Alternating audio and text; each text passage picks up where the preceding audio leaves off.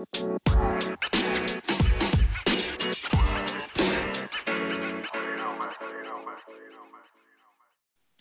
morning, good afternoon, or good evening, and welcome back to Geeking In. I am Jay, I'm your party host. So grab your bourbon, your beer, or your brew, half a sugar and almond milk, just the way you like it, and strap in for another group of conversations about random stuff that we've got going on. I am joined, as always, by the incredible, the invincible, the infamous futurist, our Tony Stark. How are you doing, T? Hello, listeners. Hello, gents. I'm really pleased to be here as always. Uh, and we're pleased to have you here. And we're also pleased to have our flex, our flexible friend, our Mr. Fantastic, the pajama prince that was promised. How you doing, B? Hola. Bon dia. Boa tarde. Boa noite. And that is hello, good morning, good afternoon, and good evening, just like we always say, um, to our Brazilian listeners. Yay. I was waiting for some sort of acknowledgement there. Um, yes, so um, uh, welcome to our listeners in Brazil. Um, we continue to grow uh, our listeners from Hemel Hempstead to Dublin to Oregon uh, to uh, Brazil. So thank you very much for getting involved in the conversation. Please continue to rate, review, subscribe, and share. Let's see what other mind blowing countries we can set up and and uh, get listeners in and continue this this random conversation we have going on. Um, and that Geeking in Pod is where to go for your joining in the conversation on both Twitter and Instagram.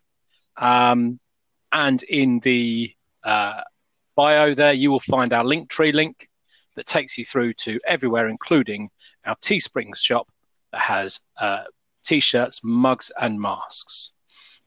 And the mugs come and the t-shirts come in all sorts of shapes and sizes um, from uh, the tiny tiny so you can fit uh, and, and put your, your, your babies and your children in them uh, to the the very very very large. However would it be large enough to fit on king kong? That's good. um, so the first thing that we thought we'd talk about today is the Godzilla versus King Kong trailer because this has done something that trailers should do. Um, shouldn't be something that we we note and are surprised by, but my God, this has done it better than a lot in the sense of, um, I think all three of us watched this trailer and went, oh, "Holy shit, it's the film that I want to see." I didn't realize how much I want to see this film. I- I'm, you know, I don't even think I watched the second Godzilla movie. The third, I've lost count. I am not necessarily that into monster movies, but even before the trailer, when I saw that poster, I thought, damn. And then I saw the trailer, and I had to message you guys. It just blew my fucking mind. It was quite something, wasn't it? So this is the um, this is at the moment it looks as if this is the climax of the MonsterVerse um, because we aren't aware of any other films on the slate of this franchise at the moment. Um, however, given the reaction of the trailer alone, I have a feeling there might be some urgent calls going in about additional scripts. But this is the build. So we had um, Godzilla, we had Kong Skull Island, we then had Godzilla King of Monsters, and now we've got Godzilla versus King Kong. Um, so it's the build. Um, you've watched Godzilla in parts. No, I've watched, yeah, no, I watched all of Godzilla. I didn't really like it, but then uh, I was looking back through a few couple of old messages and I realized. Um, so I watched it with a previous guest of the show, Cisco, and another friend who um, spent his entire time talking through the movie and basically didn't let me give it eating popcorn louder than fucking Godzilla. So Godzilla never got a fair shout from me. I quite enjoyed King Kong. Um, I thought Godzilla was fine. I had no real intention to watch the second one because nothing about it appealed to me. Um, but now I will. Now this trailer is going to go and make me watch an entire movie that isn't this movie. That's how good this trailer is. Um, B, what about you? Where how how up to date are you on the, the current Godzilla franchise? Yep, I'm I'm pretty much up to date. So Watch them all. Yep, I have indeed. B, are you a And fan of the Matthew Broderick one? I quite liked it. Yes, you did. What? Honestly, it wasn't too bad. You know, you had a killer soundtrack, and Name one song other than Jamiroquai.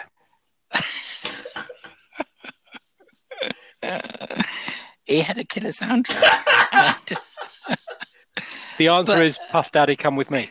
yeah, well, there you go. With, um, It was Jimmy well. Page. Was it Puff Daddy or P Diddy?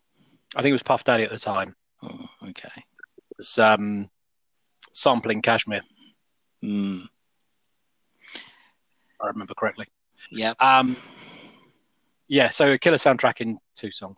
Um, I mean, the design, though, I, you know, I, I and I get it, and you know, they're trying to do something different, but the design of uh, Godzilla always kind of irked me on the on the the, the Broderick one. I want to say ninety eight.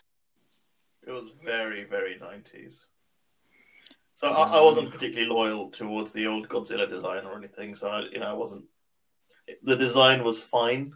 It was all the human stuff that I just couldn't deal with. I couldn't deal with Matthew Broderick. I couldn't deal with the the actually Hank Azaria was pretty funny. Probably the only redeeming character. And actually, sorry, when Jean Reno and his team are sitting there trying to be uh, uh, pass through the, to the things and they start passing around gum. It's like, why are you chewing gum? Because it makes us look American. And it really did. Like Jean Reno, the Frenchest Frenchman possible, looked so American chewing gum. That's about all that was good in that film, I think. it, it, it, it for me it was the weaker of all of them and that's that's coming from my um enjoying the old godzilla films um they were um they were cheesy they were cheap looking um and i and i absolutely adored them my brother and i used to make sure we were setting the the vcr for channel 4 on midnight or whatever it was, one o'clock, two o'clock in the morning on a Friday night, um, because they would either have um, one of the really old school classic Mm. um, uh, kung fu films, like you know Thirty Six Chambers or Drunken Master or one of those, or they had one of the Godzilla ones, and we just went through. My my, my brother to this day remains a huge Godzilla fan because of um, because of, of of those tapes and um, watching them. So much so that he's worried that this one won't live up to the 1962 King Kong versus Godzilla classic. Um, That's, that's what. uh, that's, so yeah, that's quite interesting. King Kong versus Godzilla, and this time round it's Godzilla versus King Kong. well, so this is it has split the internet as whether you're Team Zilla or Team Kong. Hmm, interesting. um, you know, there is a lot of uh, pushing and shoving about, you know, which one, which side you're on here. Um, so let's do the rounds very quickly. Um, B, Ah, got to go with King Kong. T, Oh. Like, Godzilla has been fighting on behalf of humans up until now, right? Yep. Oh, but they clear the humans clearly from the trailer bring in Kong to fight Godzilla. So Godzilla's being set up as the baddie. So I'm going to go Team Godzilla. because he's the baddie. You're going for the Team Godzilla. Um, I I feel like I should stay beautifully neutral, but from the trailer, um, King Kong seems to have the cooler bits, cooler cooler moments from the trailer. Um, although my heart is is Godzilla. Um, I've got to go. Yeah, I've got to go with Godzilla. Really, after saying about you know taping the the, the videos at you know two o'clock in the morning on a whatever. And the worst ones when they they they used to preempt it slightly, and something else would come in, and so you'd miss the last fifteen minutes of the film. Kids, you have no understanding. VCRs and timer records and all the rest. You have no understanding. Um, well, on but, kids um, today. So have you guys seen the Netflix Godzilla stuff, the trilogy, the anime trilogy? I've seen the first one. Yes. Any good? Yeah, it was a bit. Well, I've- sorry. Go on. no, I'm going to say the same thing. I thought it was I thought it was slow. Yeah, Um, a bit weird. I, I I thought it was um, they did a good job of building up the mythos of the monster before you see him. But for the longest time, you see kind of his back and his scales Hmm. and things rather than him. Um, and uh, yeah, it just didn't quite. I mean, the bit for me, and and it kind of comes through in the next two, but I've not gone back to watch it yet. Is um, uh, you know, they're, they're, they're teasing and they're, they're talking about having to get to the Mecha Godzilla um, factory. Um, so you know they're they're building to this this huge Mecha Godzilla versus Godzilla war, Hmm. but um, yeah, I haven't I haven't got that far yet. One day I will, but they're they're they're they're long. I wasn't expecting it to be a film. I was expecting it to be a run of episodes. Right. Hmm. It was a film, wasn't it? It, it was split into three. Yeah, three parts. Yeah. yeah, But it's like a two-hour long. yeah, yeah. bit. They're long. Um, so yes, so it yeah, I, I will go back at some point and watch um, part two and part I'm three. kind of keen to just go watch Um, them again, just off the strength of this trailer, which has nothing to do with that one. Slightly random question. So I know they really scaled up both Godzilla and Kong for this particular universe. Um, Well, I think they've really scaled up Kong. I mean, in the original Kong movie, he was he he, he climbed um, Empire State, didn't he? Yep. Yeah, and now he's Yep. the size, the size of it. Yeah. yeah. exactly. Um, so, so sorry. Quick question about the Netflix one. So, is it a huge Godzilla or is it a sort of? okay. Yes, That's that's Yeah. more interesting, I think. The whole thing about um, the the '90s one, where somehow he was small enough to kind of sneak behind buildings or whatever. well, he has to, or she has to lay the eggs without anyone seeing Yeah, it'd be rude, wouldn't it? for the, the for the, the, the, the raptor babies. Did you ever watch, Um, or were you ever aware of the cartoon that came out following that? Really? Of that one, Yeah.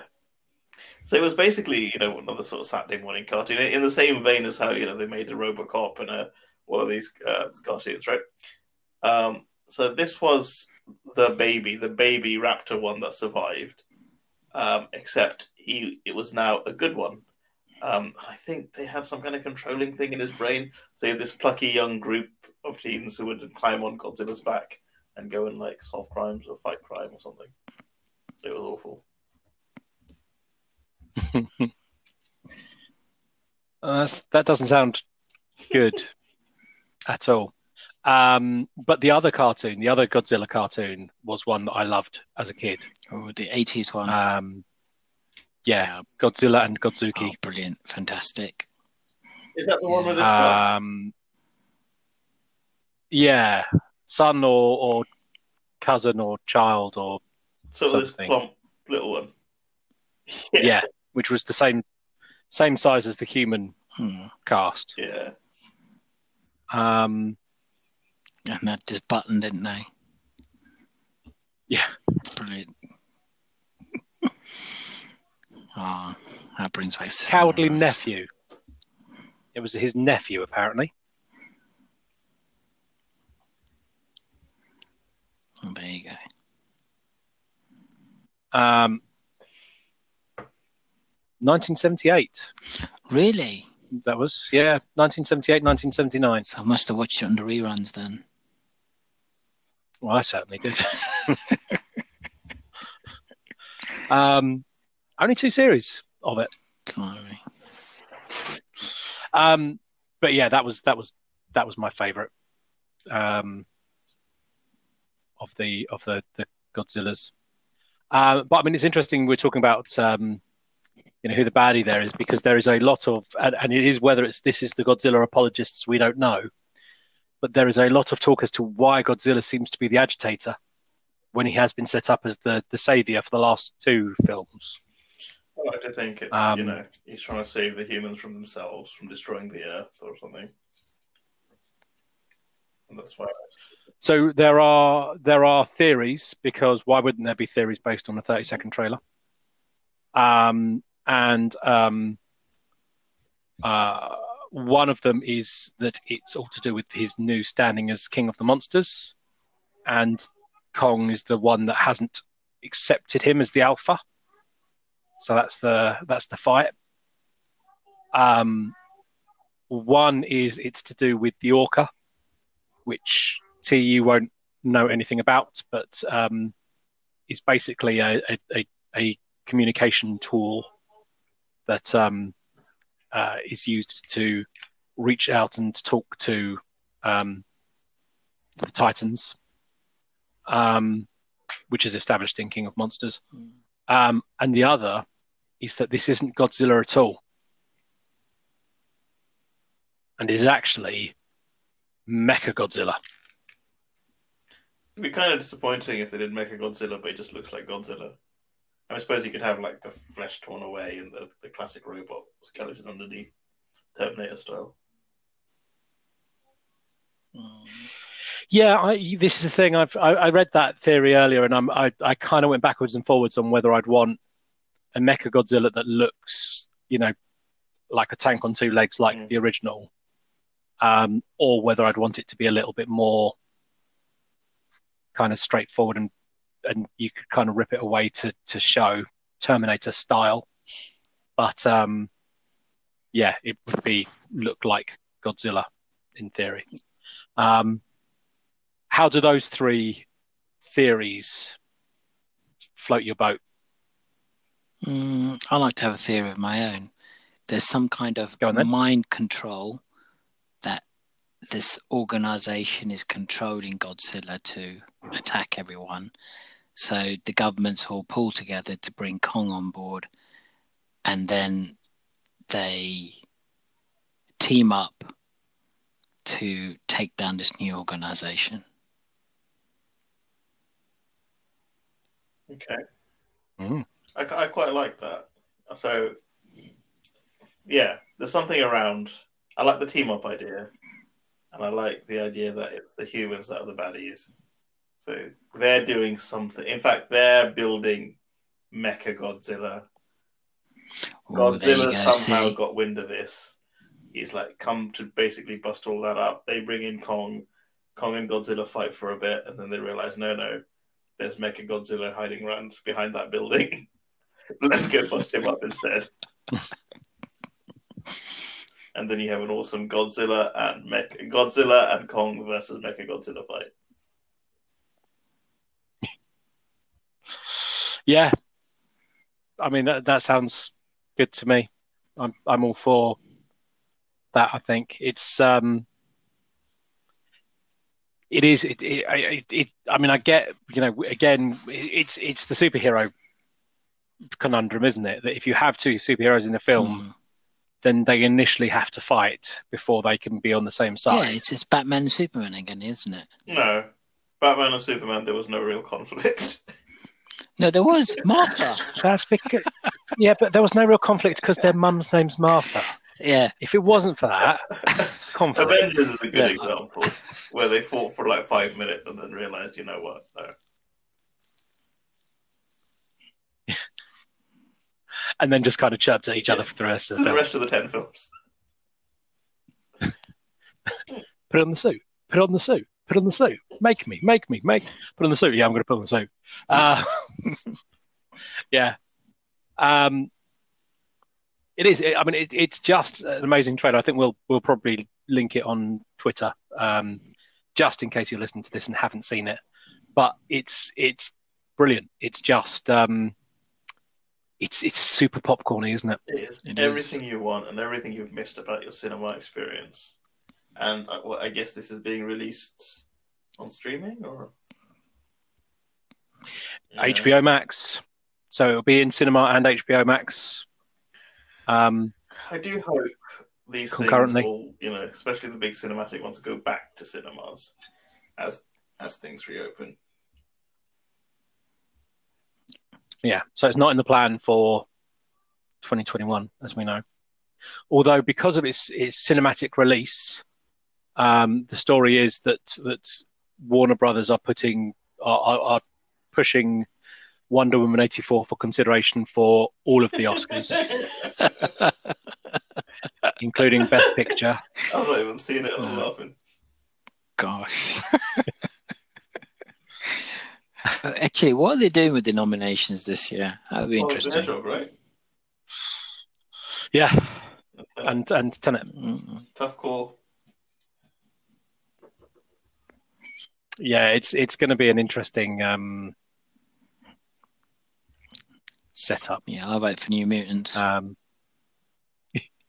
oh, is that on Disney Plus? I I don't. I don't think it is yet, but that might be because of the weird. Oh, no, I suppose it would be Fox, wouldn't it? So, in theory, it wouldn't have a home somewhere else first. Were you a fan um, of New Mutants? Yeah, it was all right. I liked it. Okay, you didn't say it's a great movie, which means no. So this thing, as we go on, we get to understand the nuances and the intricacies of, of B speak. What, what do you mean? Which, which means, yeah, it was all right in that kind Look, of slightly high pitched tone, rather than I liked it and it, was, know, it, it was, a great movie. movie. It had uh, you see, still, still, the word "great" is missing from your vocabulary when you describe this film. It could have been more, but but ah, it was see. still a good. And movie. that's it dear listener, as we go on, we get to learn the beast speak of these things in the sense that it's all right would mean that actually it's rubbish, but he doesn't want to say it. No, um, don't poo poo my recommendations. would, would I would I do it? Dare poo poo you, sir? Uh, What's so great about following your recommendations, B, is you know we've got all of these mapped out, and then you get to the very bottom of the things you hate. But I kind of like those ones, and I'm going to go back in again.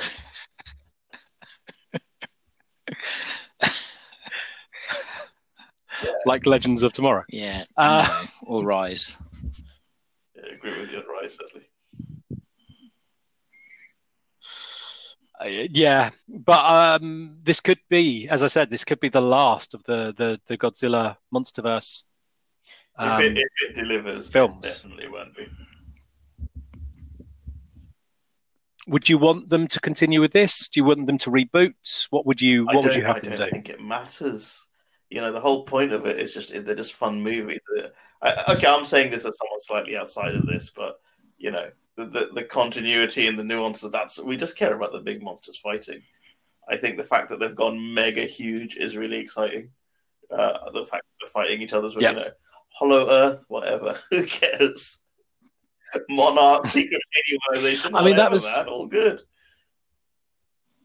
I, I was fine with Monarch. That that didn't bother me at all. Hollow Earth doesn't actually bother me because it's just a plot device as to how yeah. they get around so quickly, um, and why no one noticed any of them. So I, am I'm, I'm fine with that because it all just kind of, um, you know, it's it, it's your MacGuffin that gets you past where you need to be. Um, so yeah, none of that bothered me. The the big thing I would have against them rebooting is the pain of them trying to redesign Godzilla again. And you know, we, we struggle with this. We know we struggle with this. We we had all of the um, the the Fat Godzilla conversations when this design first came out. Um, it, it yeah, I, I I like this design. It's not the neatest of designs, but it's not bad. So um, I just yeah, I don't want to have to go back to watching it again. It, it it's mm, fine. Watching them design it again. There's nothing wrong with with the design. There's a great um, YouTube video. The channel's called um, Teleanimated, and they do sort of you know the evolution of so they look at the evolution of like RoboCop or the evolution of um, the different Iron Man suits and they've got a really good episode on the evolution of Godzilla. So all his cinematic uh, cinematic looks. Uh, so even the like really subtle things mm. from essentially when they even use the same bodysuit from one to the other, but they painted the the tips of his, of his nails or whatever uh, that it goes through. Um, and yeah, you know, it, it meets the themes of all, all the older ones. It does look like a Godzilla recognizably, but it looks fucking scary and huge and world ending and that's all you need.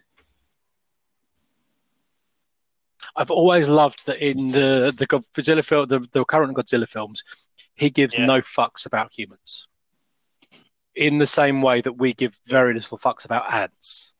Hmm. That's what we are to him anyway. So, but can, can I ask a question? What what sort of?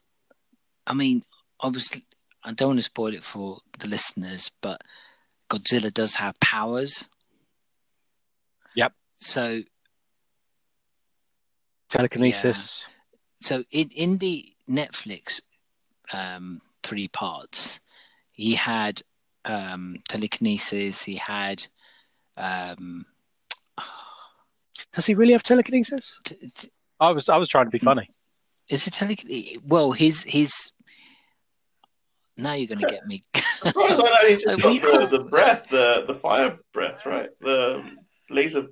No, it's not. It, so it's got kind of like an atomic blast yeah, so, kind of thing, not just a fire breath, but he can kind of resonate. Yeah, and then he, his his spikes on his back. That's just like charging electrify. Up, is That's that like when Cylons up? get horny.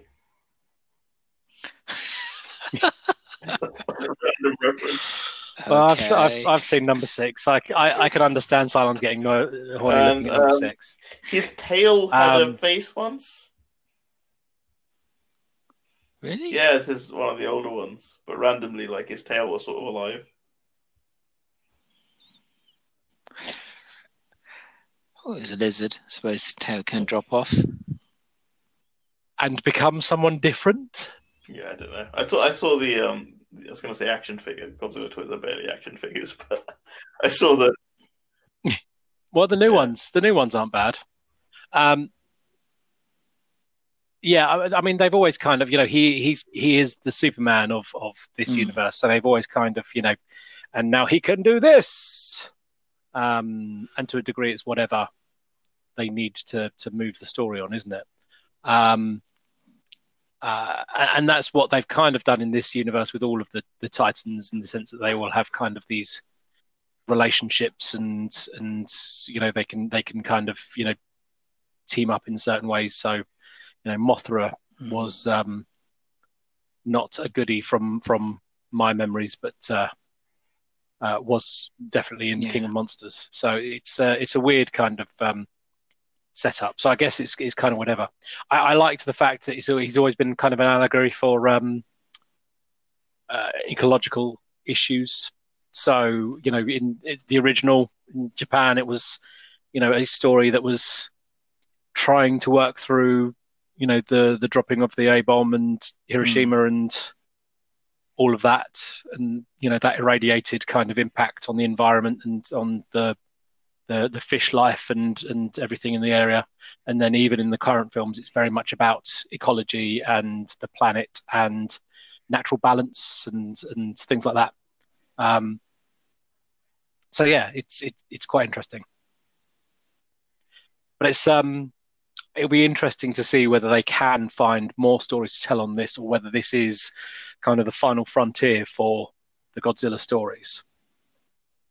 And speaking of the final frontier, um, Star Trek is having quite the renaissance in uh, 2020 and 2021 um, with uh, Picard that we have talked about uh, lovingly and also slightly disappointingly at points. Um, with Discovery just wrapping series three, and with Lower Decks coming on to Amazon Prime uh, Friday just gone. Um, now, T, as you are the the out and out Star Trek fan amongst all three of us, um, we'll start with B. What have you? Uh, what's been your take on Discovery and where you've been so far on Lower Decks? Um, I I I liked certain elements of Discovery. I'm not going to lie. I'm a bit disappointed at the ending. Um, I thought it was a bit wishy washy and it could have been so much more. Um, it, it, had its good bits. It certainly wasn't as good as season one and season two. Um, season three left me wanting a bit more. Um, it lacked something. I can't can't can't tell you what. it did have great, great episodes. You know, um, yeah, it it just it just didn't flow for me, to be honest. Um, what did, have you got any idea of what you would have wanted to see more of? Um, I think I don't know about Michael's character. Um, it, just didn't. I don't know. She, I was a bit more annoyed with her, to be mm-hmm. honest, as a character. She, it just didn't. It just. I found her annoying. There you go. Said it. um, so I agree with. T, how did you I was going to start off by going agree with, agree with all of that, and then and then you start ragging on Michael, and then I'm not I'm not up for any of that. Leave my Burnham alone. Um, no, yeah, I, I agree. B is probably the weakest of the three seasons. Um, I I like what they did. I like that they went way, way, way into the future. Um, because now you're free and you're you know you're not stuck on this whole oh, at some point they're going to have to make everyone forget about this or something's going to happen so none of this works with all the timeline stuff. Um, and it's gone you know it's kind of it's gone uh, a ridiculous distance into the future where it doesn't matter. It doesn't matter if you picked a thousand years you picked 10,000 years you know it's just gone. It's fine. Um, and that's just opened you up to some new interesting visuals. It's opened you up to you know nice callbacks like we got with sort of the the, the voyager um, and then there's little subtle updates of technology and stuff like that as well. Um, um, I thought it started off really strong. Like that first episode was fucking amazing. The second episode was really good. Um, and I thought I think that's maybe the problem of this season anyway. They had a lot of good setups and just couldn't really do anything with it. I thought the you know the main villain, whose name I've already forgotten. Uh, does anyone remember? Yeah, uh, Emerald Chain of the Emerald is what Chain. I remember. Um, mm. You know, they they were, they were setting up this like big dramatic reveal of who it is, and then she took her hood off, and it was just a person. like it was not some massive character it was reveal that was waiting for. Sorry, it was She Hulk. Yeah, it was just She Hulk. Closer mm, to Gamora, yeah. wasn't it? Different shades. Anyway, uh, okay. So yeah, and I, and I think you know then they started. They had that amazing episode with her and the admiral, and you know the debate of you know whether Starfleet essentially gets sucked into the Emerald Chain, and the whole thing around you know throwing each other off balance, the negotiations. That oh, it's, it's made of our shit, the anger, all of that stuff. Um, and then that sort of fell apart when she just became like a blatant baddie right at the end of it. I just want to kill people and just fuck off. Um, you know, I liked had lots of really fun moments, like you know, the the Die Hard episode, Burnham running around the Discovery, all that was really cool. But yeah. some really like stupid moments where, I mean, I don't, I don't, I don't really understand the the size of a starship, but you know, it is what ninety five percent like turbo lift space now. like he did, you know, he didn't have to do that. It didn't really benefit anything, or even why you had to eject the warp core before you jumped out because all you were doing is really killing that ship and you didn't have to kill that ship. So it had a lot of really like random stupid bits. It had a lot of really fucking cool bits. Overall, this season was very good at setups, but kind of bad at, at delivering and finishing them off. Um, yeah, so I, I agree with a lot of that. Um, I overall I enjoyed it. Uh, I thought it was very good, but um, uh, there's Georgiou stuff. I thought oh, yeah. I, mm. I loved Georgiou as a character. I loved her just random, you know, just like you know, absolutely just violent for the sake of it, you know, kind of nature. Um, so it was sad to see her go. I, I the, the Terra Prime episodes I felt really out of place, and and you know, I didn't really feel it needed to be a two parter, and didn't feel it needed to really kind of do a lot of it. Um, uh, I, I love um, Book mm. as, as part of the crew, um, and his cat, his his love of of his cat Grudge. She's a queen. Um, even to yeah, even down to the you know the final fight, his final fight of the season, and you know that fighting through, and um, you know, wonder how much how much of this we'd cover with your that fat cat of yours and that's kind of the the power up line for him to kind of kick him out the the transport like she's ah queen. Um, I, I felt was you know quite well earned because it's kind of just something absolutely you know he's been linked to all the way through. I felt less comfortable about he's an empath and therefore he can speak to the mycelial mm, network yeah. and he That's can move convenient. people around. Yeah, um, it just occurred out of nowhere. And, which, you know, I mean, fuck's sake, they didn't figure that out earlier. Actually, an empath could do it. you know what I mean? Okay, I get that science has not been developing. That that no. was a good line. The whole thing about science has been stagnant for a little while. Um, so the feature isn't that futuristic, and there are issues, but still, it was weak.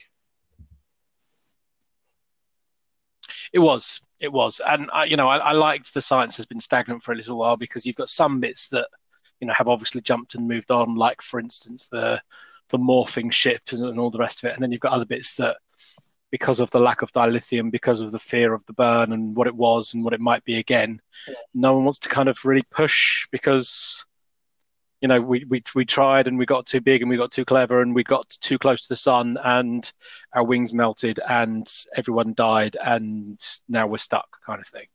Um, uh, so yeah, there were bits of it I really liked. There were bits of it that I wasn't sure of. I don't know how I feel about us ending with Michael being the captain.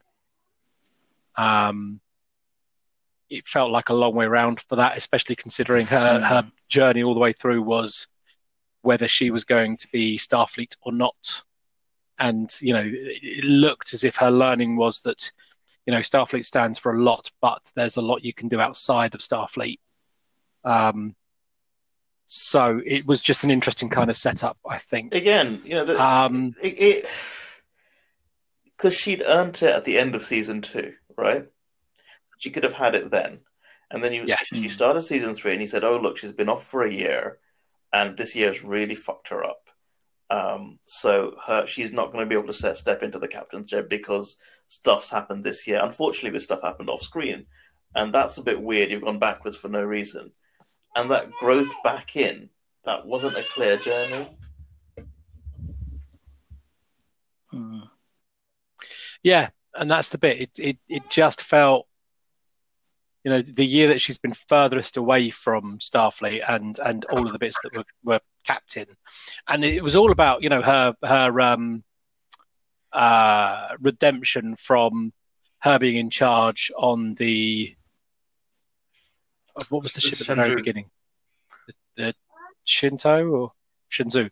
Um, you know, and she made a choice there that, that was horrific.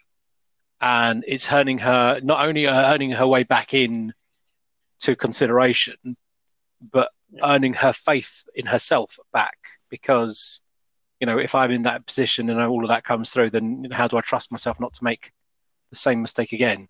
So, um, yeah, I mean, it, it, it felt too neat at the end. I think it was um, a big rush to wrap up everything, including I thought the reasons for the burn. Like, yeah, that's wishy washy. I felt I felt quite yeah, I you know a, a child's. Yeah. I mean, some of that stuff was really powerful. I, I, was I was um, when I was thinking about the mother making the holodeck program. You know that that was just that was really yeah.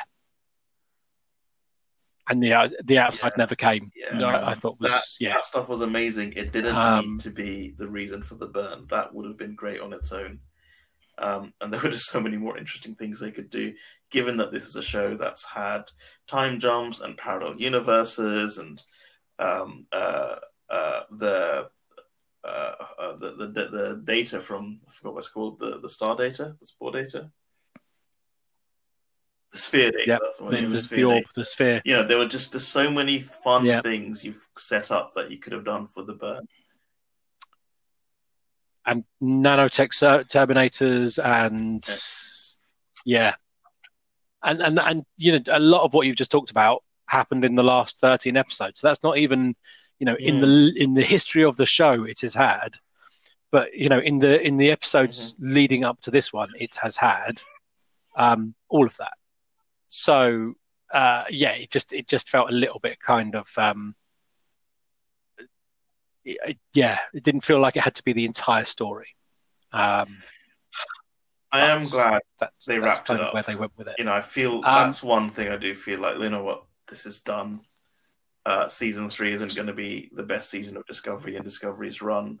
Let's move on and do something new and different. And it, and it, does feel new and different because you got Burnham as captain and you got new uniform. I mean, I don't love the new uniforms, but you've got new uniforms. It's going to feel different.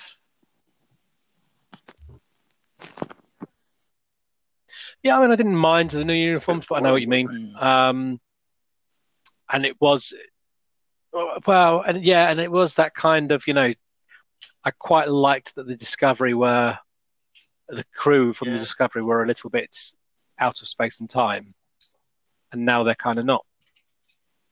Um, so, so yeah, it kind of loses some of that, I think. Um, but uh, you know, I thought I thought it was good. I thought it was um, it, is far better than I expected it to be when I heard about Discovery originally. Um, so uh, yeah, it's it, I, I think it's still um, one worth watching, and I think it's already been recommended by. Um, it has already been recommended by Still T think it's on its uh, back in October. My favorite Trek. Um, so know, it hasn't beat DS9 yet, but I think it could happen.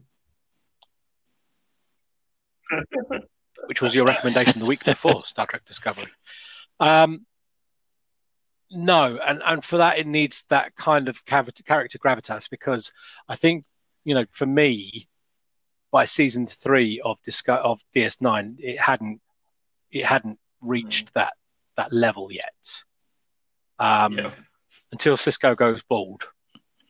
Um, DS9's not quite I think that's true of all hit the notes I for mean, me. TNG seasons Um, one and two were hard to get through. Um, all of Voyager was fairly hard to get through, but it does get better towards the end. uh, and you know the the TNG stories and the um, the bizarreness of their monster of the week style episodes um, is something that's quite well lampooned in the latest Star Trek uh, franchise, um, this, uh, Lower Decks. So all ten episodes dropped on Friday on Amazon Prime, um, half hourish each. Um, T, how I are you really feeling wanted to space them about. Lower Decks? I really wanted to kind of, you know, have something to enjoy on and on and on. And I just couldn't. I binged the whole thing in like two days. it's so fucking funny. It's I don't know. For me, it had this perfect mixture of just being like funny as a show on its own, but also, you know, with, with all the callbacks and reference, and, and it's so intense. Like there's so many, you probably miss, you know, three quarters of them. Um, and I can't imagine how, you know, Yeah. hopefully it still lands if you're not a Trekkie and you're not getting all the references and things like that. Um, you know, it's it's. I mean, it's in the animation style of Rick and Morty, and it feels a bit like Rick and Morty, where you know you pick up Mm. every one. You know? um, but yeah, does. just so, It does. so good. So I don't do anything. So I don't spoil anything for B. B, how far along are you? Um, I've seen up to episode five. So I'm Halfway halfway through. through. Okay. Um, yeah. So, and you know, it's about um, the C list uh, staff members of a C list ship. So how am I not going to love it? You know.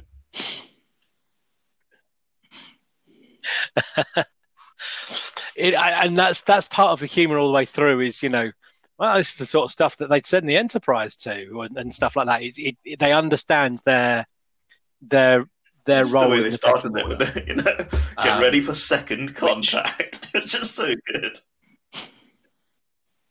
There's also, um, I think, the time frame it's set in. So it's, Um, it's interesting because, um, in, in my mind, you know, this time period is the current time period. If you know what I mean, because this is where TNG, DS9, Voyager, and you know the films have been. Yeah. Um, and Discovery is a prequel, Enterprise has been a prequel, and now Discovery is so far ahead it doesn't matter. It's just nonsense years. Um, so this is weirdly current Star Trek. This is the most accurate version. So a ship that shows up, you know, in um, in lower decks has now been added to my catalog of ships to my internal memory alpha.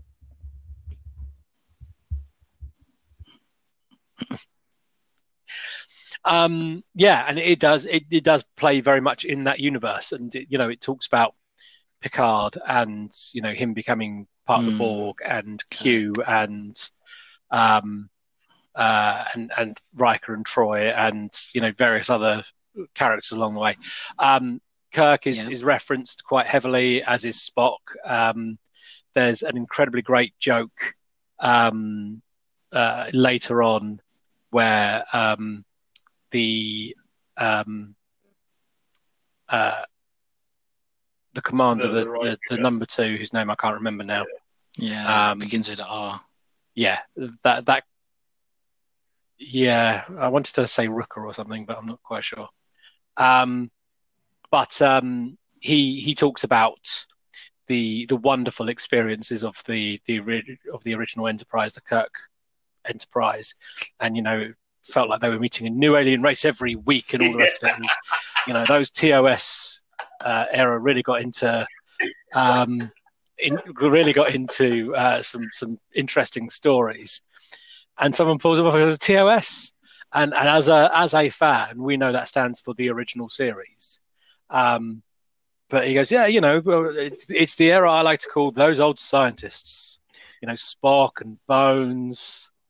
Um, it was all about the science, mm. and it was mm. just it knows where it lives, and it does it with. Um, it, doesn't do it without. It kind of gently pokes fun at, but still has reverence for the, the universe it plays be, right? So whilst it kind of yeah, absolutely. Um, you know, the Orville I've always said, or you know, it it it it swings too much from parody and homage, and it can't quite find the line between. And I think Lower Decks does a far better job of, and it might mm. just be because they can directly reference that and, and talk about that. But you know, it it it it holds all the ideals of Starfleet and you know what the the what they're trying to do and the missions and the importance of all of that, but still manages to find a way of, of you know, thumbing its nose at, at the history of Star Trek and, you know, the adventures and some of the stupidity of the, the, the stereotypes that have been built into Star Trek for, you know, decades.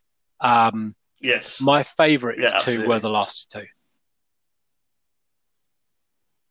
and um, this isn't a spoiler, but the the the last the penultimate one um, plays heavily into the films of Star Trek, and I love the fact that even yes. with the animation, everything's oh got a fucking lens flare on it. Jay, it's just the um... so brilliantly done. Hopefully, it's not a spoiler, but um, just the sequence of when they're looking at the ship being refitted.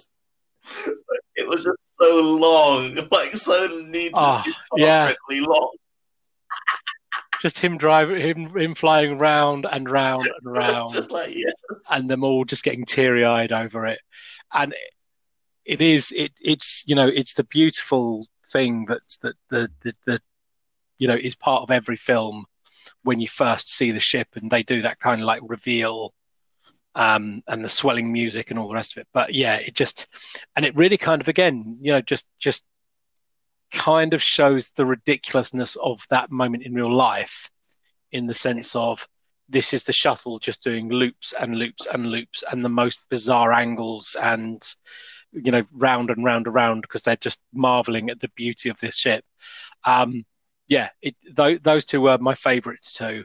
Um, but um, yeah, I, I it, it, felt as if it found its groove quite quickly. so well, um, where you've got classic music, you know, the Star Trek, the fan, all of that stuff, and you got all of that feeling bubbling up, and then they come across the Romulans fighting the Borg and go, "Nope," and run out, run out of there.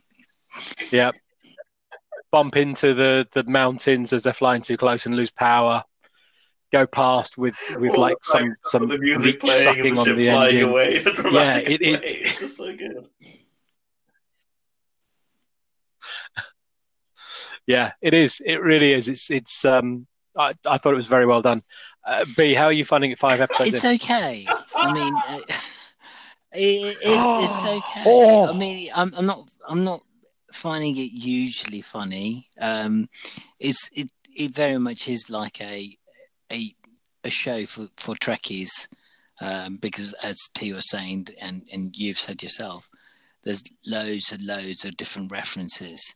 Um, and if you're yeah. not a huge Star Trek fan, then you know you you might not understand why that is funny. Yeah, I mean, actually, um, what we're just um, talking about now with the how long they spent on the looking at the ship, I can imagine just thinking, yeah. move on. It's a short episode. Give me the next joke. yeah, it's 24 minutes. Come on. um, it, it, it's it's good. It's good. There are some funny bits. Um, I, I like the tongue in cheek of it. Um, I like how um, um, y- you know how they rip off different characters uh, from the original um, shows, if you like. Um, you know, yep. I love right in the beginning where um, I can't remember the character's name, but the science officer um, is coming onto the ship, mm-hmm. and as the doors open, there is a character there, and they've got um, oh my god, what's his name with the glasses? Uh, yeah, they they've got the same kind of spectacles, um, which you know yeah. it's someone who who possibly is not a big Trekkie fan um, may not pick up on things like that. Um, you know, the contraband stuff that um, they talked about in, in Second Contact. Um, you know, it's it's some people might not understand, you know, some of the history behind it because there was loads of Easter eggs in there which referenced earlier shows um, from the original Star Trek stuff. Yeah. Um, it's it's it's good. I think, um, yeah, as I said, I think I, I, the last two episodes were my favourites. So um, do persevere, and uh, I think I think you'll like the last two because um, I, I've seen all of the films. I haven't seen all of the episode TV episodes, um, and I, I, I feel that you're you're similar in regards to more film than than TV, especially the later ones. So I, I think you'll enjoy those two quite a lot. So um, yeah, I, I, would suggest you, you keep going on it. Will. Um, and then the last one that is uh, coming through or being rumored um, is Worf. Come on. Michael Dorn wants to be in everything. I love it. Of course he does. He apparently has the script ready to go.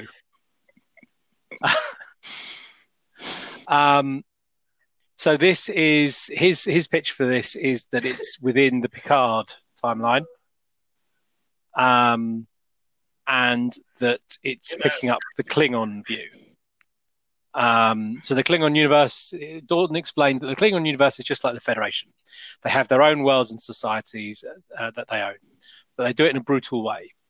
Um, and so they have to go out to every one of these worlds and either give them the freedom to try to work with them, which is something uh, that's um, difficult for the Klingons. Um, uh, since Worf opened his big mouth and said that's what we needed to do, talking about how he's come back from the Federation and, and kind of has a different way of doing it, uh, then they, the Klingon Empire, say, okay, then you're the guy that has to go out to all these worlds, and every world is different. Some worlds are rebelling, some worlds want to be part of the Klingon Empire, some worlds want to be independent, and so every episode is that. So it's it's it's Ranger mm. Worf going out to various worlds. Um, he talks about it being fairly Shakespearean in points. Not experienced, um, experienced it in the original. Uh, but um, but yeah, how would you feel about Worf? This you know, I was thinking. Um, I wonder if Jonathan Frakes has done more Star Trek than Michael Dorn with um, with all the cameos in so Picard and you know ending Enterprise and all of that stuff. And I wonder if Michael Dorn's getting jealous. and suddenly he wants his own show. No, all right. I'm a big fan of DS9 Worf, so I'm a big fan of Worf where he went. I thought, you know, his showing up in Nemesis was really stupid. Why the hell is he back in uniform? Why the hell is he hanging around this crew again? Because, hey, you know what? He's a fucking badass who's gone off to join yep. the Klingon Empire and change up things and do things. Um, I think season one of Discovery did a lot of Klingon stuff. Uh, I don't think it was necessarily the best parts mm. of season one of Discovery, yep. and I feel a bit Klingon, Klingoned out uh, in that sense. Um, because we got to see the growth of, well, not the growth, but we got to see the inner workings of the empire. We got to see, um, you know, the different houses and all come together, all of that kind of stuff, and it was all, you know, it was fine. I don't need more of that. So I'm a fan of Worf. So if it's just a Worf show, fine, that's cool. If it's more Klingon Empire stuff, uh, I don't think we need it. Um, plays the sort of straight man, so you need that kind of you know person for him to play off. I think. Uh, I think, which is why I think he works so well on DS9 with with Jadzia and, and Quark and all those guys. Um, it's fine. It's not what I would look for in the next Star Trek, you know, show. But if that's what they want to do, fine. Doesn't sound like it's one that T's recommending. Um, but let's talk about what we are going to recommend before we have a conversation about WandaVision Episode 3. So, uh, similar to last week, and probably what is going to be our format for a little while longer until either um, uh, WandaVision finishes or we get bored of it, whichever happens first. probably it finishes. Um, we are going to do our recommendations and then have a uh, fairly open conversation about WandaVision. So, if you have not watched WandaVision episode three yet um, and are planning to, then um, we will do our recommendations and then wish you farewell uh, until next week. Uh, and if you are hanging around, then please join in and, and continue to share your um, theories on what we are seeing.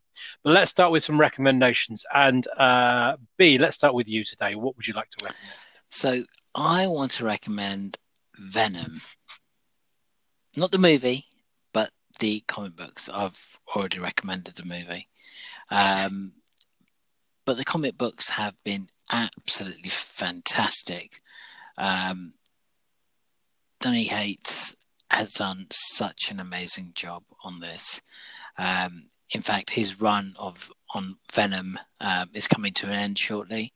It'll be mm-hmm. issue 200, um, I believe, in March time, um, which will come out, and that will be the last Venom he'll be doing you know, hopefully he'll come back. Um, but really, he's completely revitalized Venom as a comic book hero. Um, yeah, so don't want to spoil it for you all, but if you do get the opportunity to, to read his run on Venom, uh, make sure you do. It has been spectacular. Um, Venom as a title in comic book world wasn't really going anywhere. Um, and then Donny Cates took over and really has masterminded its revival. Um, great story, great artwork by Ryan Stegman. Um, give it a go. I think Stegman's coming off as well. Yeah, he is. Yeah, he? yeah. On the 200. They're both are. Yeah. So it's going to be a completely new Venom team, but they have uh, they have done some very interesting things with the character. Yeah. Um, they've turned him away from uh, they've tried to find more to to do with him than just be kind of a Spider-Man clone. Mm. Um, uh, so yeah, some really good stuff. Um, T, what are you recommending this week? To absolutely no one surprise at all, I will be recommending Star Trek Lower Decks. Uh, we've talked about it enough for people to know how much I love it. Um, so go ahead, it's all on Prime. It's all very, very, very bingeable, very short episodes 20, 24, 25 minutes each. Uh, and you've got 10 episodes to entertain you. Very, very cool. Um, for all of the reasons we've just talked about. Um, so my recommendation this week, um, I was thinking along the lines of Godzilla, um, but I couldn't pick one particular one to recommend. Um, and I was thinking about um, you know, the best thing with with big kaiju style monsters is having a big mech to fight them. Um, but we have all recommend, already recommended um, uh, Pacific Rim um, on this show before. Um, so I've gone for my other favorite giant robot, um, Voltron Legendary Defender oh, on Netflix. Good. Very good recommendation. Um, eight series in total, um, although the, the length of series variances varies between six and 13 episodes. Um, but it tells the tale of um, five uh, Earthlings who find uh, a link to um, mysterious uh, lions, lions, lions, um, and learn that they are actually a secret weapon to defend the universe uh, against uh, an evil uh, race. Um, it's um, real um, good animation. You know, it, it's quite um, in a lot of ways, it's quite uh, truthful to the original Voltron stuff from the the seventies and eighties, um, uh, but it's been updated nicely um, to to build in. Um, so yeah, Voltron. The this is the absolute best scene I think in show with so many scenes is the very very first time they try and combine and form Voltron. the lions just all stand on top of each other. it's so good. It, it has a good humor to it all the way through, um, and and you know for a um, for that kind of buddy comedy kind of thing, it does it does kind of the oddball combination very well. Um, so that is our recommendations for the week. Uh, now, episode three of WandaVision dropped on uh, Friday we are now into the 70s. It is very much Brady Bunch. It is very much Three's Company. It is very much those American style sitcoms. Um, and it's um, some interesting developments. Now, last week when we were talking about this, I was saying that the press pack had three episodes released to them to, to talk about and review and, and, and write about. Um, and we speculated that that might be because at the end of that third episode, it gave you something that started to kind of formulate a little bit of what this is. And I feel that's not far off the truth.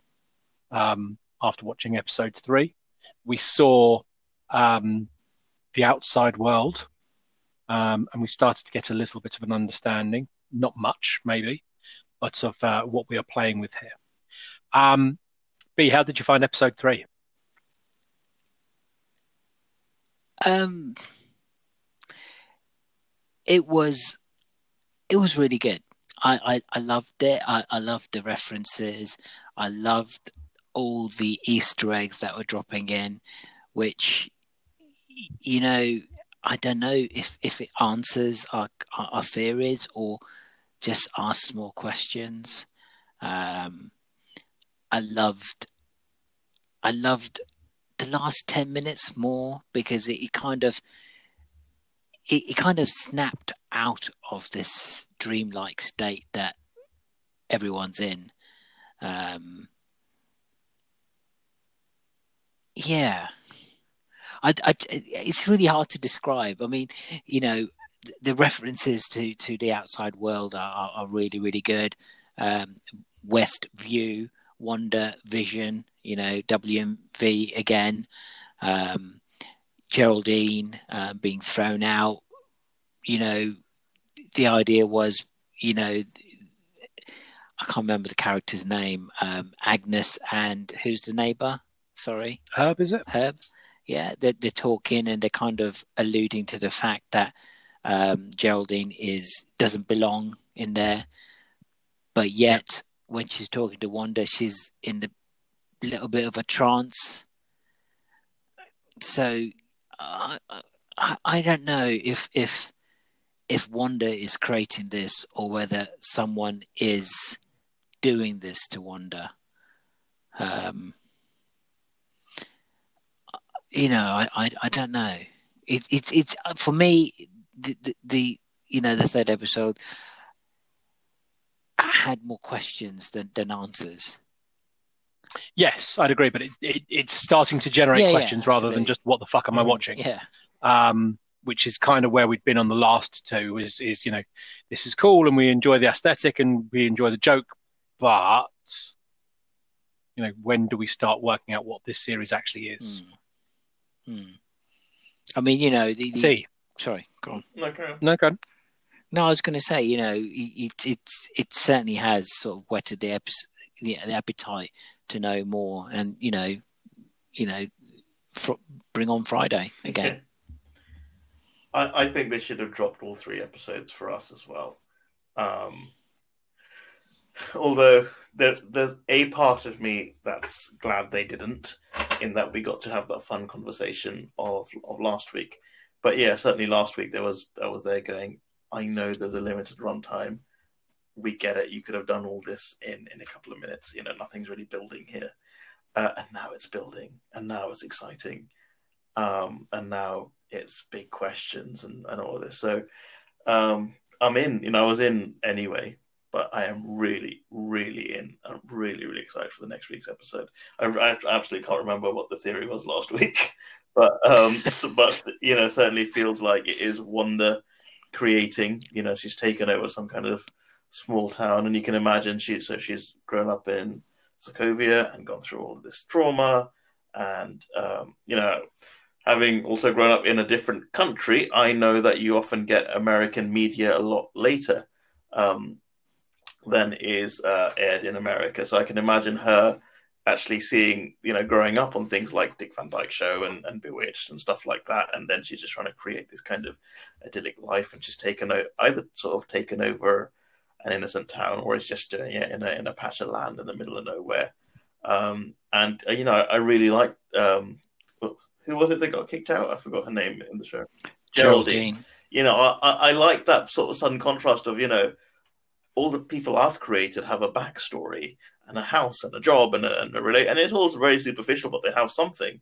And this other character who's walked yep. in, I've not created a backstory for her, and my characters with backstories are noticing that this person doesn't have a house. A bit like in in Inception, where they start to notice where your you know your subconscious starts to notice the um, the external things, um, and that makes Vision's presence in there even more interesting because I think maybe there's something beyond Vision being just another thing that she's generated. You know, uh, if we think back to uh, Infinity War, um, uh, Banner very clearly says, you know, Vision is a mixture of uh, Wanda, is a mixture of the Stone, and a mixture of Stark and Banner, and, and all their input, uh, and and and of Jarvis. You know, it's multiple things, um, and I wonder if there's aspects of that uh, in the vision in this, which is beyond just something Wanda's created. You know, are there aspects because she gets her powers from the same stone? Other aspects of that, that, that that's come in. You know, is there sort of leftover Jarvis tech that's able to come in? Um, you know, is there leftover Ultron mm. tech, which which is part of this that somehow come in? You know, I think there is I'm really excited to find out what's going on with Vision, um, and I'm willing to sort of yeah yeah I'm really glad that we get we've got this mystery uh, unwinding as we go through. And the mystery is something they're playing in. So you know Geraldine or, or Monica Rambeau, as we know she really is, um, is is cast out because she brings in the conversation of yes. Ultron when when when Wanda reflects back on the fact that as the mother of twins, she was a twin, and Pietro, her brother. Gee, why, why did Monica Rambeau um, and, bring that in? Do you think was it a slip? Did it suddenly occur to her? You know, is she under the spell when she's in there? So my logic is that the reason she has no home, the reason she has no job, the reason she has no family, and the reason why when she's kicked out, she's still in the 70s clothes is because she is someone who has gone in to try to build a rapport and mm. snap Wanda out of whatever she's in. So she wants to kind of get Wanda to realize that this isn't reality and she needs to kind of power down and come back to them.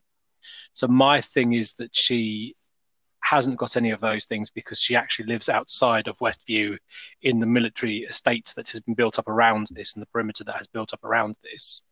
Things like the sword necklace are for them to track and monitor where she is and what's going on so that she can kind of try to bring them bring monitor she can try mm-hmm. and talk Wanda down basically and in that moment of um mm-hmm. you know i was a twin and you know thinking about pietro and her sokovian mm-hmm. accent coming back in because she's not projecting the American mm-hmm. accent and all the rest of it. She saw a moment that she could connect with Wanda and therefore reached out to try and get her to realize that, you know, reality isn't this um, and wasn't uh, expecting Wanda to to kick her out yeah. in the way that she did um, very forcefully. Um, and I suppose the part of that goes to you know the um, the conversation of uh, Agnes and Herb saying you know um, she doesn't have a family, she doesn't have this, she doesn't have that, and um, you know because we're well you know we're and Agnes stops Herb from saying it, but it's it, what was that next word going to be? Was it going to be trapped? Mm. Was it going to be dead? Was it going to be not real? What what is it that they are? Are they are they all figments of Wanda's imagination? Are they all well, are they the residents of this town that have been forced to play this marionette style show? Yeah, because I mean, the the doctor said as such, isn't it? When when they when Vision was about to take or offered to take him home, and outside he said that, oh, I'm not really I don't think I'm going to be able to escape the town or something like that because there were yeah you can't escape small towns or something. Um, so you know I think I think the word is trapped that he would have been saying Herb. Um, but you see, I'm not sure, so sure if if Wanda's doing this or if someone's manipulating Wanda or because in episode two, I'm quite clearly the radio says who is doing this Wanda, who is doing this Wanda or yep. who is doing this to you, Wanda, or something to that effect. Yep, yep. So I don't know. I, I'm still not bought the bought into the idea that Wanda's manifested That's all this. It's being done to her, maybe to explore the length of the, the you know, basically uh, expand her powers. This could be the whole, you know, basically trying to get Jean Grey to turn into Phoenix, right? We've never understood yeah, I was thinking it's it could be very mastermindy in the way that it's projected and worked through. And if she can manifest life, so whether she's, you know, whether the town is a cemetery and she's just, you know, taken those names and, you know, whether the twins she created are now actually alive. Um, interesting. Now, interestingly, you, quite a while ago now, um, off air, I think it was probably.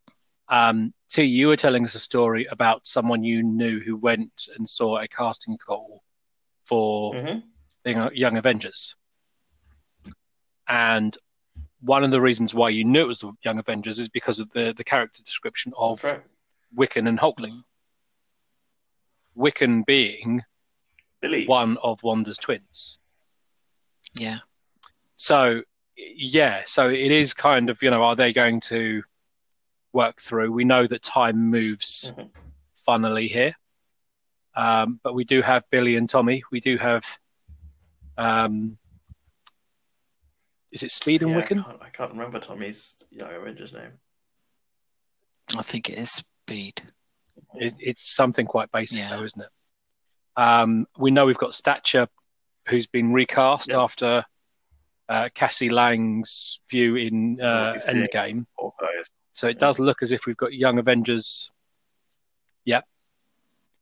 Um, so yeah, we do have the Young Avengers starting to form.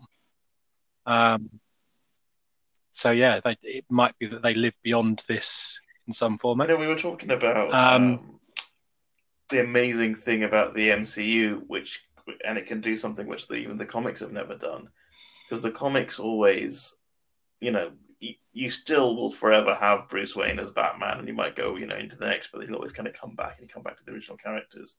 With the MCU, for the first time, because actors age and it sort of has to take place in real time, if the MCU goes on for long enough, the Batman will genuinely have to be passed on, and not for Steve Rogers to suddenly come back and be the next, you know, yeah, uh, Tony Stark be the next leader. Well, I, I mean, it depends though, because you're right. Except what you're talking about is uh, mm. Chris Evans, Steve Rogers, not someone else's mm. Steve Rogers, because you know, does the name Steve Rogers get passed down like James Bond has been passed down, like Bruce Wayne has been passed down? Um, well, but in those, you or, know, or do you kind of go with that whatever, guy? You know, it's whereas the MCU is still one story. So that's what I mean. As long as this continuity keeps going, rather than them saying, "Okay, we're now mm. restarting," and you get a new Tony Stark, you know, um, we could really actually see what happens. We could see a generation down the line you know, the MCU, I think, is still looking for its next. It hasn't really defined necessarily who its next central lead character is going to be. No, I agree. I agree. But I, I think that they could, if they wanted to, reintroduce Steve Rogers Cap because, you know, they've had two Hulks in the MCU. Well, I, two I, Banners, sorry, in the MCU. Even with, without two, the actors, they've closed those stories really beautifully. You know? That's that's that's the cool thing yep. about it. I think yep. it's not just the actors have aged, but um, you know, Tony Stark and and Steve Rogers have had the ultimate endings. You're not going to do those any better. Yes, absolutely, and, and they've earned those bows. They really did earn those bows. It's great. It's great. I, I feel like you know, I, in in in a comic book when you pick up and it's like this is the next Justice League or this is the next Avengers, you know it's going to last for for an arc or two before the originals come back again. And I just feel like yeah. here, yeah, exactly. You'll be lucky if it's a year. And here you might genuinely see right. This is the next Avengers. You know, the the young Avengers could actually be. You know, I, I think if the um if the Sony Marvel deals weren't sort of going through all their sort of complications, it was definitely setting up to be um, uh, our Peter Parker to be the next lead. And you know, it's clearly going to have to go mm. a, a different way, potentially. So going back to WandaVision very quickly, the bit that I'm paying attention to and don't know about yet is Agnes's brooch. So everything else in the clothing changes, mm-hmm. but Agnes's brooch continues to be Agnes's brooch throughout the years. Okay, I've not noticed that. And it's just it, it's an interesting um, constant mm. when nothing else is. Which we were talking about Agnes and um, Mephisto last week. So do you still sort of think that's mm-hmm. that's a possible direction for this?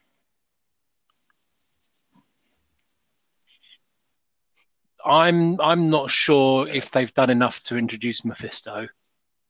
Um, but uh, yeah, I don't know what the Agnes brooch is because I've not got a clear enough view on it to see. But it it just struck me. It looks out okay. of place in her outfit this week, and and that's what made me realize mm-hmm. it's the same brooch that has been on all of it. Um, and everyone else is having very strong costume changes. So the fact that this this piece of jewelry continues to stay with her is interesting. Mm. I think Agnes has got a bigger role to play in all this still, somewhere along the line. Mm-hmm. Her and her Ralph, which you know, who we had, still haven't seen interestingly. I mean, she's you know she made the point that Geraldine hasn't got a home, a job, a family, children, a house. Yet she's got Ralph at home, but who is Ralph? Hmm. I think it's going to keep us on our toes for a few more weeks yet. So um, I would expect, um, given uh, given Paul Bettany's uh, discussion on um, the impact of episode four um, I expect we have a lot to talk about next week. Excellent. So let us do that. Let us get back together again this time next week to talk about more things geeking in, including the updated WandaVision theories that we may or may not have. Um, until then, uh, thank you very much for listening. Thank you very much for getting involved and uh, telling us everything going on at Geeking in Pod. Um, and uh, look after yourself. And we Adios. shall speak to you next week. Bye bye. Cheerio.